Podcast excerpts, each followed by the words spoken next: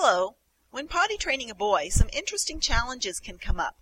Hi, I'm Colleen Langenfeld from www.paintedgold.com, and that's the topic we'll explore a bit today during this issue of Potty Success. Often moms ask, is potty training a boy harder or easier? Having toilet trained four of my own children, two of whom were boys, my experience is that gender doesn't matter but personality matters a lot.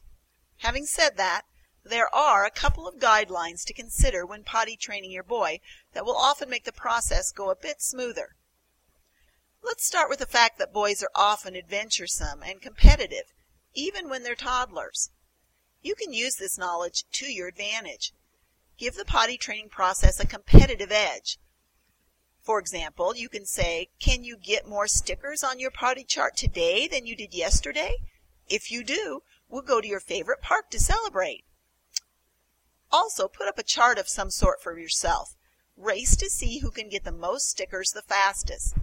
Adding extra water to your son's diet will allow him to need to pee more often, and practice makes perfect, so this can help when you're doing a competitive type of thing.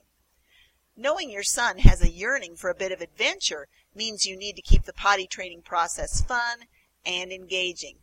Don't expect the same rewards or methods that work on day one of toilet training to still be working two weeks or months later. In fact, gathering a collection of potty training resources and methodologies is a smart thing to do. At first, at the first hint of boredom in your potty trainee's attitude, switch gears and potty activities. For example, take the first potty prizes completely away.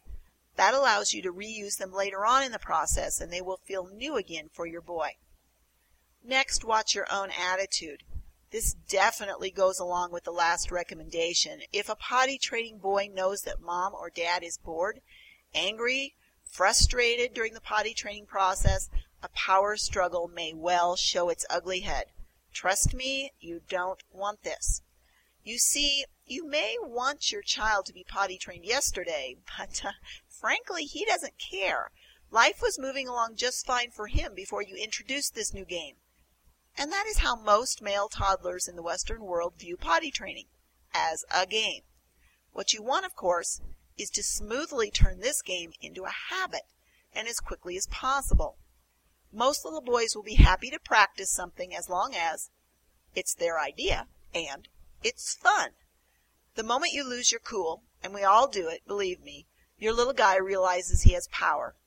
Just by saying no and refusing to cooperate, he can watch you swell up like a balloon.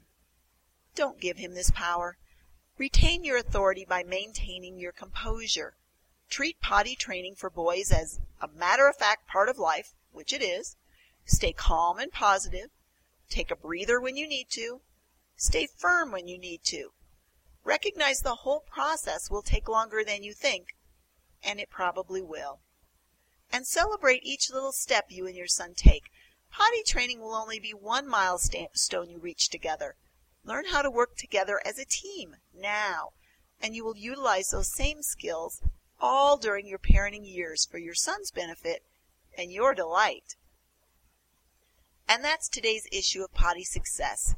Use these podcasts to create a better potty training experience for you and your child. As always, if toilet training is becoming frustrating or if you're just not sure what to do, be sure and take a look at the resources available on my site. Give something a try. See what helps.